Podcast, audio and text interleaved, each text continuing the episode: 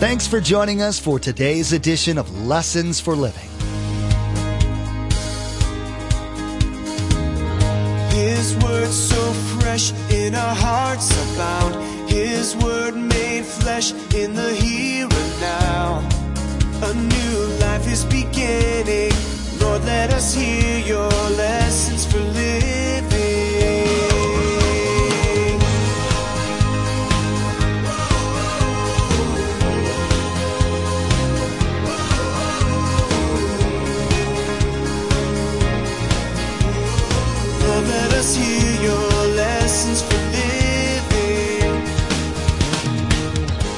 Understand, a person can be demon possessed. Okay, Mark, now I, go- I go along the ice skating deal. I'll even go along with the whale deal. But come on now. You're telling me there's a real Satan that can possess people? Absolutely. Still true today, all over the world. If you're not a Christian, you're in the kingdom of Satan already. He easily can possess you. And we see that. Number two, We need to understand that there is a real Satan, and he can and does possess people. In today's message, Pastor Mark reminds us that we live in a fallen world that is under the control of the evil one. And unfortunately, he does possess people. This should be a stark warning to those who are not believers in Jesus Christ. However, for the Christian, we can take comfort in the fact that Satan cannot possess someone who is a believer because the Holy Spirit indwells him. Are you a follower of Christ? Are you possessed by the Holy Spirit? He is your only guarantee of safety. Remember, there's quite a few ways to receive a copy of Pastor Mark's teaching. We'll be sharing all that information with you at the close of today's broadcast. Now, here's Pastor Mark with his continuing study entitled Faith or Signs.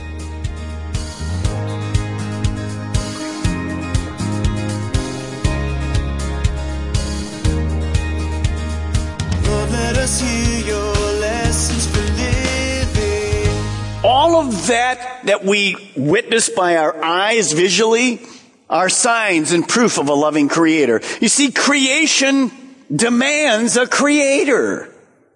Design demands a designer. Well, Paul wrote about this refusal to believe. Even though there's evidence and there's signs everywhere, people still refuse as they would if somebody was healed supernaturally from rising from the dead. Look at Romans chapter 1, 18.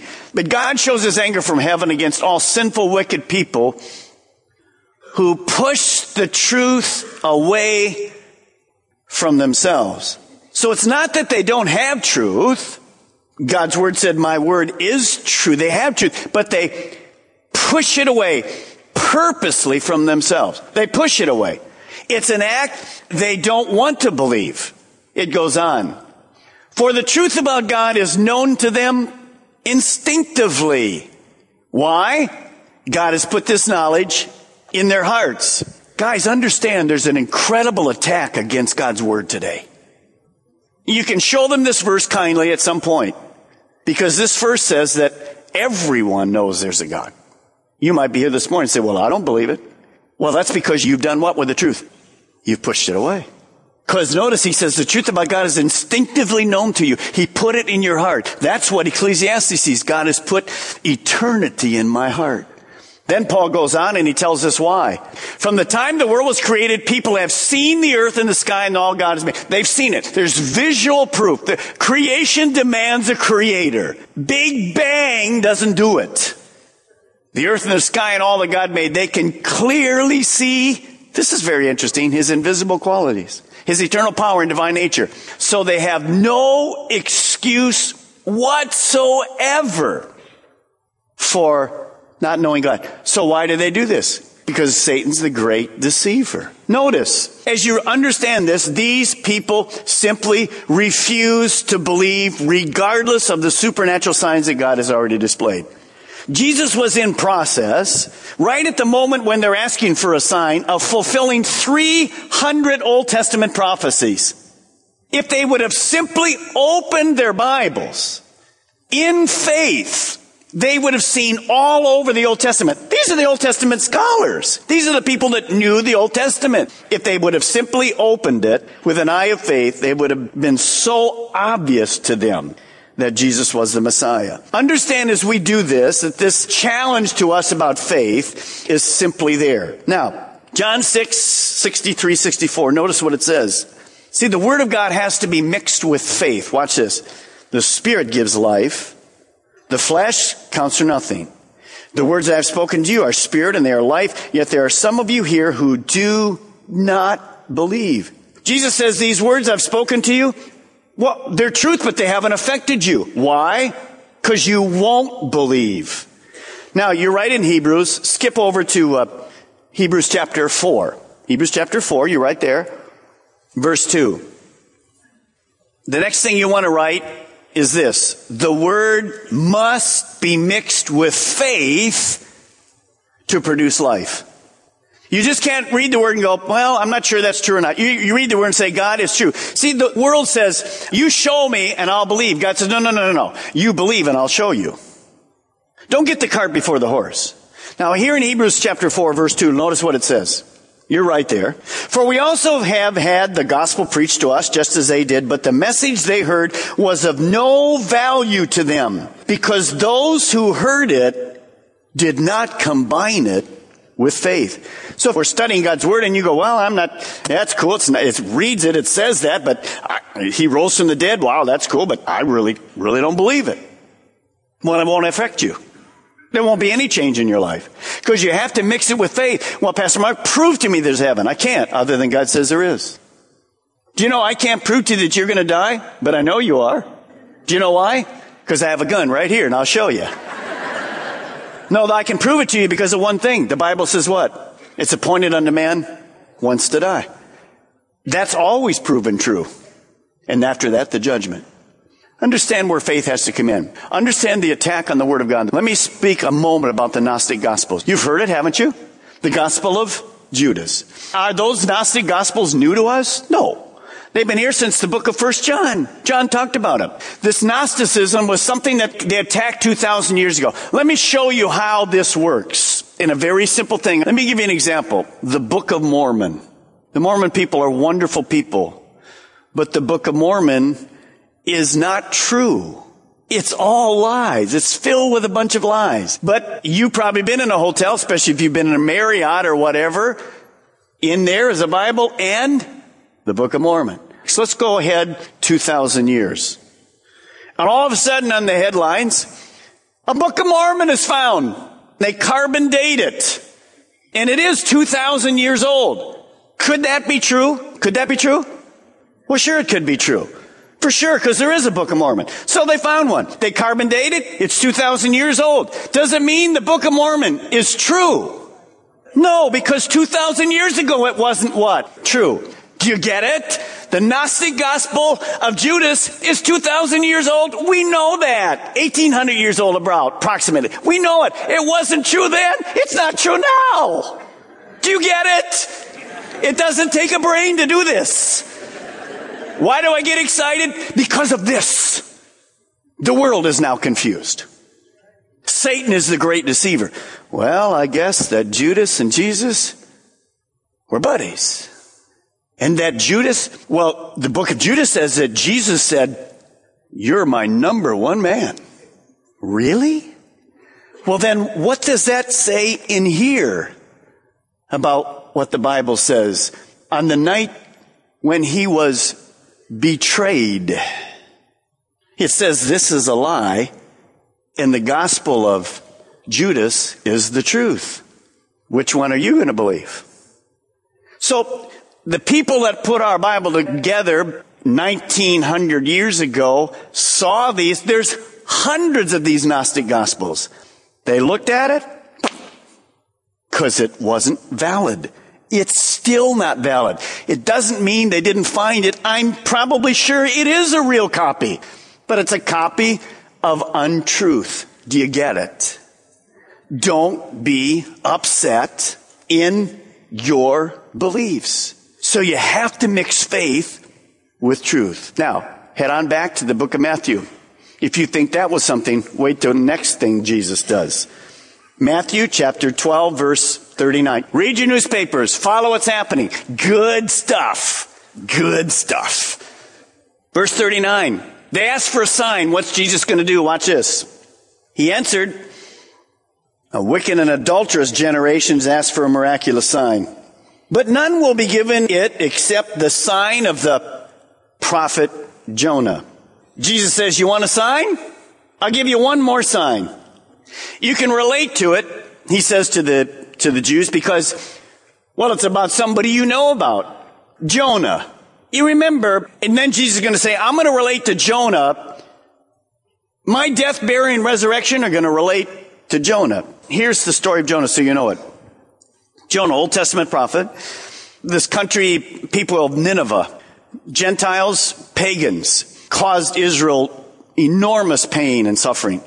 One day God said to Jonah, I want you to go and tell and preach that there's one God to this pagan Gentile city. Jonah said, not a chance. So he ran from God, got on a boat. God brought a storm. Jonah said, I'm the reason for the storm. They threw him overboard. You know the story. He went into a large fish, stayed three days, three nights in the fish. Fish got sick of Jonah, threw him up. Jonah came out whitewashed. He went, hmm, stop and think. I think I'll go to Nineveh now. And off he went. And he preached, and Nineveh repented. So Jesus says, hey guys, you know the story of Jonah. Here's the truth you want to write down, and it's going to shock you a little bit, but you have to write it down this morning. Jesus believed the Old Testament story of Jonah and the great fish. Do you?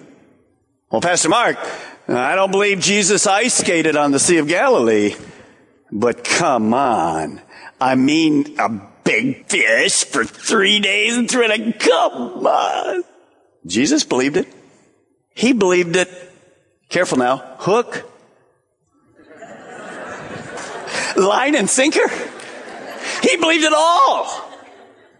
Did he? Well, watch what he says. Take a look at the next verse. For as Jonah was three days and three nights in the belly of a huge fish, so shall the Son of Man be three days and three nights in the heart of the earth.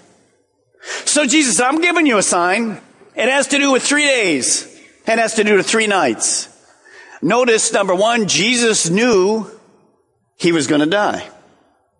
Jesus knew how long he would be in the grave. Jesus knew that he would be resurrected by the power of God. He knew it. This was the sign. Now, in Matthew 16, 21, Jesus predicted that he would raise from the dead on the third day. Then in Mark 8, 31, Jesus says he'll rise after three days. And then again here, Jesus says he'll be in the grave three days and three nights. Now what's up with this? How can all of these statements, how can all of these statements be true? Very simple. This statement of three days and three nights didn't cause any, not even a click in the Jewish people as they listened to it because of this. The solution lies in the understanding of how Jews measured time.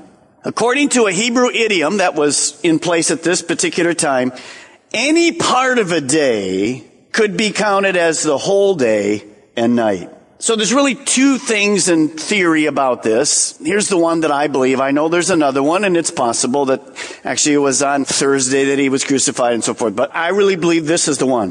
The Jewish Talmud held this. Any part of a day as a whole. So Jesus was simply using a common, well understood generalization. What did it mean? This part of the word was ona. O-N-A-H. It meant that any part of a day or any part of a day and a night. So, Jesus died on Friday, Friday night, Saturday night, Saturday, one day, part of a day, Sunday morning, part of a day, part of a night.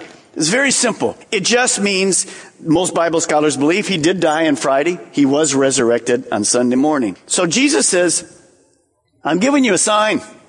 Just like Jonah was in there for three days and three nights, I'm going to be in there. Jonah came out alive. I'm coming out alive. Now, by the way, when he did come out alive, and they saw the sign that they asked for, did the Pharisees believe it? No, they didn't believe it. In fact, what did they do?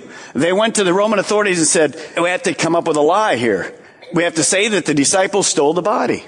So see, even though he came and raised from the dead, it wasn't because it wasn't true. They refused to believe it. There was no faith mixed with it. Well, look at verse 41. Jesus is going to condemn this really, really harsh. He actually slams the unbelief of the Jewish believers. Look what he says. Now the men of Nineveh will stand up at the judgment with this generation. In other words, the people there, the unbelieving Jews, and condemn it. For they repented at the preaching of Jonah, and now one greater than Jonah is here. What is Jesus saying? He says this. When Jonah went and preached, these pagan Gentiles, they repented when they heard the truth. But you, one greater than Jonah has just preached to you. Jesus and John the Baptist. You refuse to believe. So the people of Nineveh, in effect, will rise up and judge you. They were pagan Gentiles. Ooh, did that get the Jews? But they had more faith with the teacher of Jonah than you do with the Son of God. Well, that's not all. Look at verse 42. The queen of the south will rise at the judgment with this generation. In other words, these people again. And what will they do? Condemn it. For she came from the ends of the earth to listen to Solomon's wisdom. And now one greater than Solomon is here. In the Old Testament, we know that Solomon was the wisest man in all the world and had all these riches, and it was known over the world. This queen of Sheba traveled forever to get there and to see it was true. The Bible tells us when she got there, she agreed. This is the wisest man she'd ever seen. She'd never seen riches like this in all the world. Jesus says, but one greater than Solomon, one more wise than Solomon stands before you proclaiming the truth. But what do you do with the truth? Unlike the queen of Sheba, you reject God's truth. Bottom line, the queen of Sheba will rise at the judgment to join the Ninevites in condemning all the unbelievers of Jesus' time. Jesus said, I've shown you sign and sign and sign and sign and proof and proof and proof. You reject it all you will stand condemned. Well, what does that nation look like that rejects truth? What does the nation of Israel look like? By the way, what does our nation look like when it rejects truth? And here's some scary things, but in these next three verses, there's tremendous application for Israel, short term, prophetically, and then for you and I. Let's read. Verse 43. When an evil spirit comes out of a man, it goes through arid places seeking rest, does not find it. Then it says, I will return to the house I left. When it arrives, this evil spirit, it finds the house unoccupied, swept clean, put in order. Then it goes and takes with it seven other spirits more wicked than itself, and they go in and live there and the final condition of that man is worse than the first. You say, what is this parable about? I'll explain it to you. It's very simple. But notice what it's about. Last part of the verse 45. That is how it will be with this wicked generation. Speaking of the nation of Israel that is hearing the truth from Jesus while he's alive. Number one. Who is the man or the house in this parable? It's the unbelieving nation of Israel. Who is the evil spirit? Well, you know who that is. That's simply Satan. What does it say?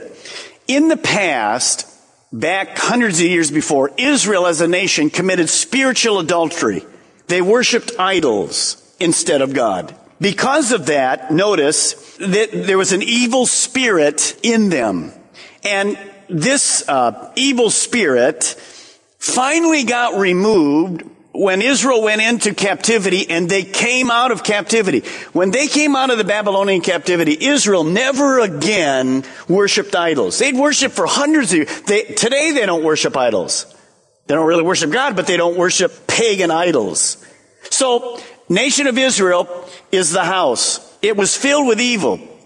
After that incredible time of, of judgment on God in the Babylonian captivity, they come out and notice, look in verse 43, it says, I will return the house. When they arise, it finds the house unoccupied, swept clean, and put in order. So in other words, that in essence, the evil spirit came out of the nation of Israel. Now here's the principle. What was the religious climate of the nation of Israel when Jesus was here? It was dead religion. For the most part, Israel wasn't worshiping God. They didn't care about God. They were going through the motions. They were coming to church. They were providing sacrifices. They were doing all that stuff. So nothing good in their house, in their house was happening. It was just dead religion. So you remember what this verse says. When the enemy comes and sees a house that was once cleaned of idol worship, but there's nothing in it of spiritual substance, what does Satan do? He goes and gets who? Seven other demons and brings them where? To the house. Why? Because there's nothing godly living in the house. Now we're going to have application for us in a moment. Hold on.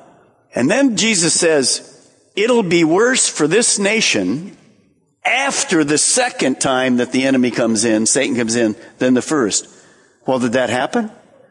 Let me give you two instances. One short term. About 30 years after Jesus died, what happened to the nation of Israel and Jerusalem? What happened in 70 AD? The Roman Empire came in and obliterated the nation of Israel. Took Jerusalem to the ground. When will the final prophetic picture of this, where the evil person comes in and takes over the nation of Israel, when will we see that? You will see that during a period called the tribulation, after the rapture of the church. After the church is gone, the nation of Israel will bow down and worship who? The Antichrist. That will be the fulfillment prophetically of this statement. What will it be like then? How will that house ever be cleaned again? Jesus cleans it.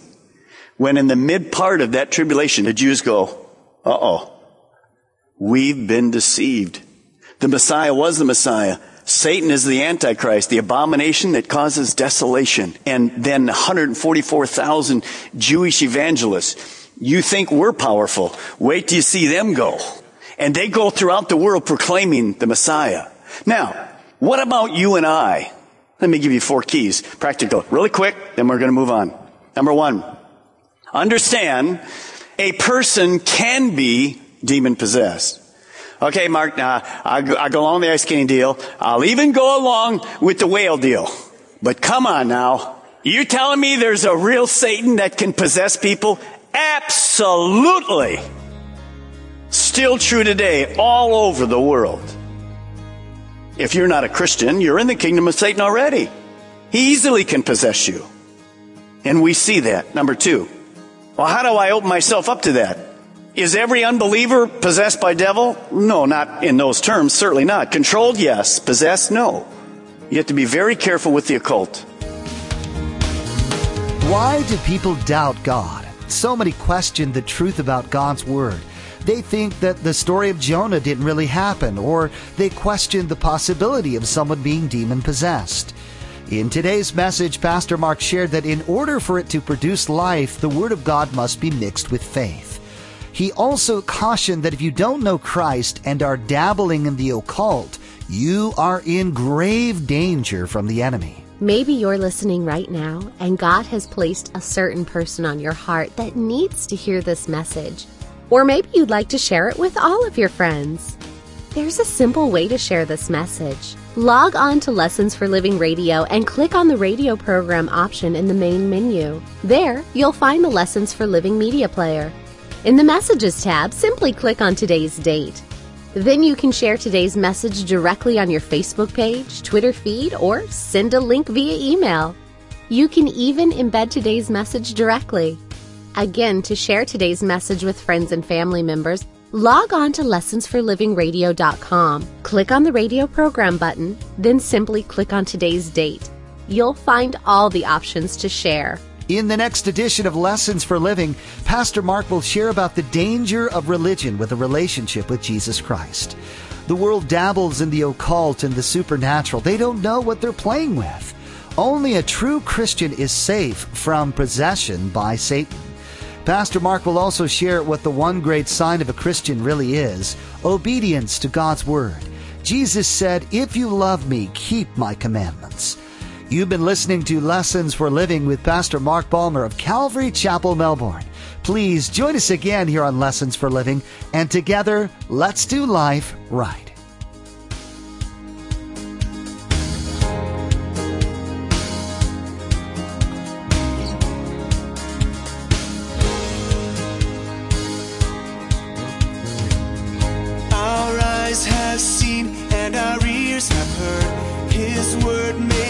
Christ. In